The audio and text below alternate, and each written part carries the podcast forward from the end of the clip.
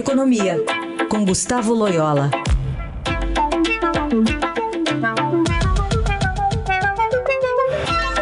Oi, Loyola, bom dia. Bom dia. Loyola, o presidente Lula faz uma visita oficial hoje ao Uruguai, em clima diferente do que a gente viu na passagem pela Argentina.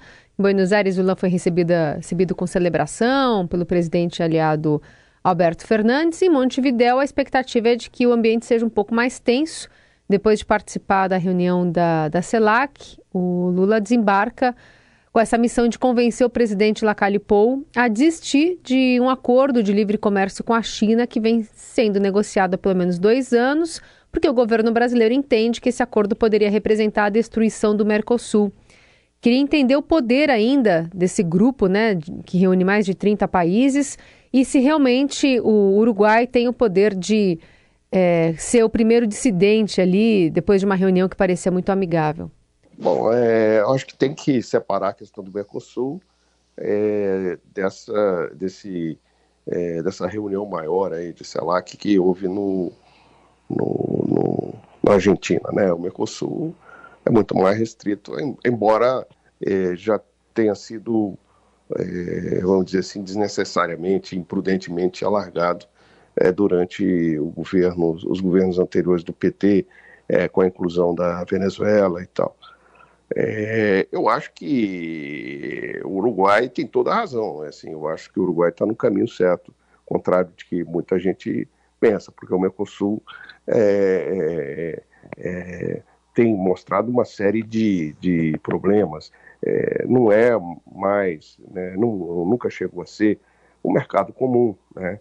É, essa, por quê? Porque não tem tarifa externa comum. Essa tarifa externa comum que existe, ela é desrespeitada pelos países, né? Então, é, e, e, além disso, existe pouca convergência macroeconômica, né?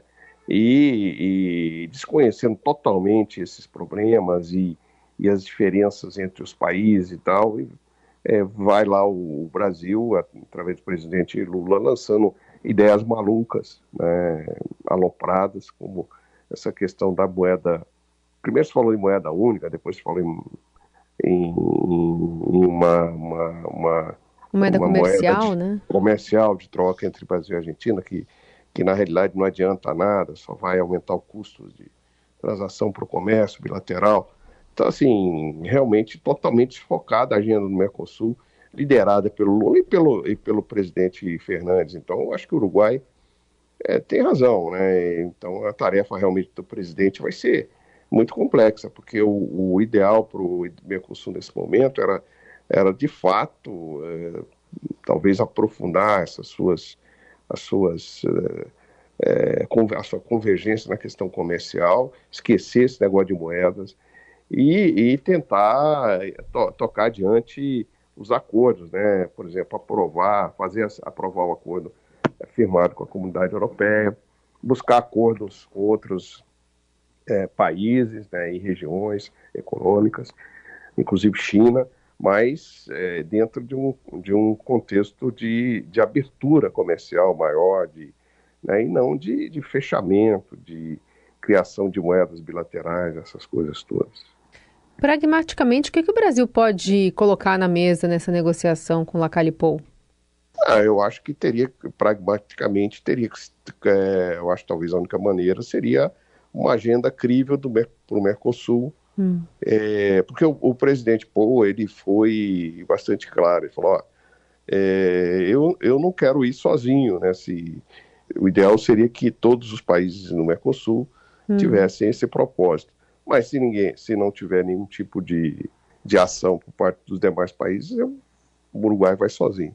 Então ele deu mesmo, ele mesmo deu as, a, a pista né, do que, que ele quer. Ele quer ele quer um alinhamento do Mercosul a essa ideia de ampliação é, dos tratados de livre comércio, ampliação, é, redução das, das barreiras é, de comércio, né, intra-Mercosul e extra-Mercosul, né, porque vamos lembrar, a propósito, que existe um contencioso aí entre a Argentina e o Uruguai, há muito, já bem antigo, sobre questões de investimento e, enfim, sobre uma papeleira, né, uma, uma indústria de, é, de papéis, né, de, é, na parte aí de, de, de, é, de celulose e papel, né, que tem uma controvérsia grande lá. Enfim, também a, a, as relações comerciais entre é, Uruguai e Argentina não são das melhores. Isso pode ter contribuído também para essa erosão aí dessa confiança do Uruguai no Mercosul. Né? Uhum. Bom, e a gente tem também essa Petrobras anunciando aumento aí de 7% no valor da gasolina cobrada na refinaria. Primeiro reajuste, né, chama atenção, porque é sob governo Lula, ainda que o novo presidente da Petrobras não esteja, né, a indicação de Lula não esteja ainda trabalhando ali sob comando da estatal. É, você entende que a partir desta, desta posse né, de, de Jean Paul Prats, é, essa política de preços deve mudar imediatamente?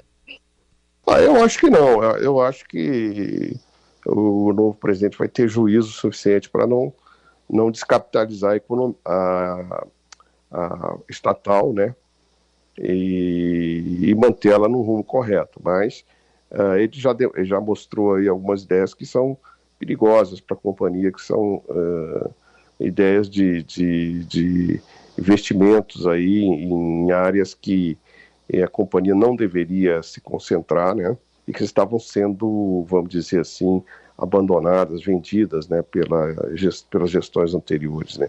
Mas não acredito que haja uma mudança é, substantiva na política de preço. Esse é Gustavo Loyola, conosco sempre às quartas-feiras. Obrigada, Loyola. Até semana que vem. Até semana que vem.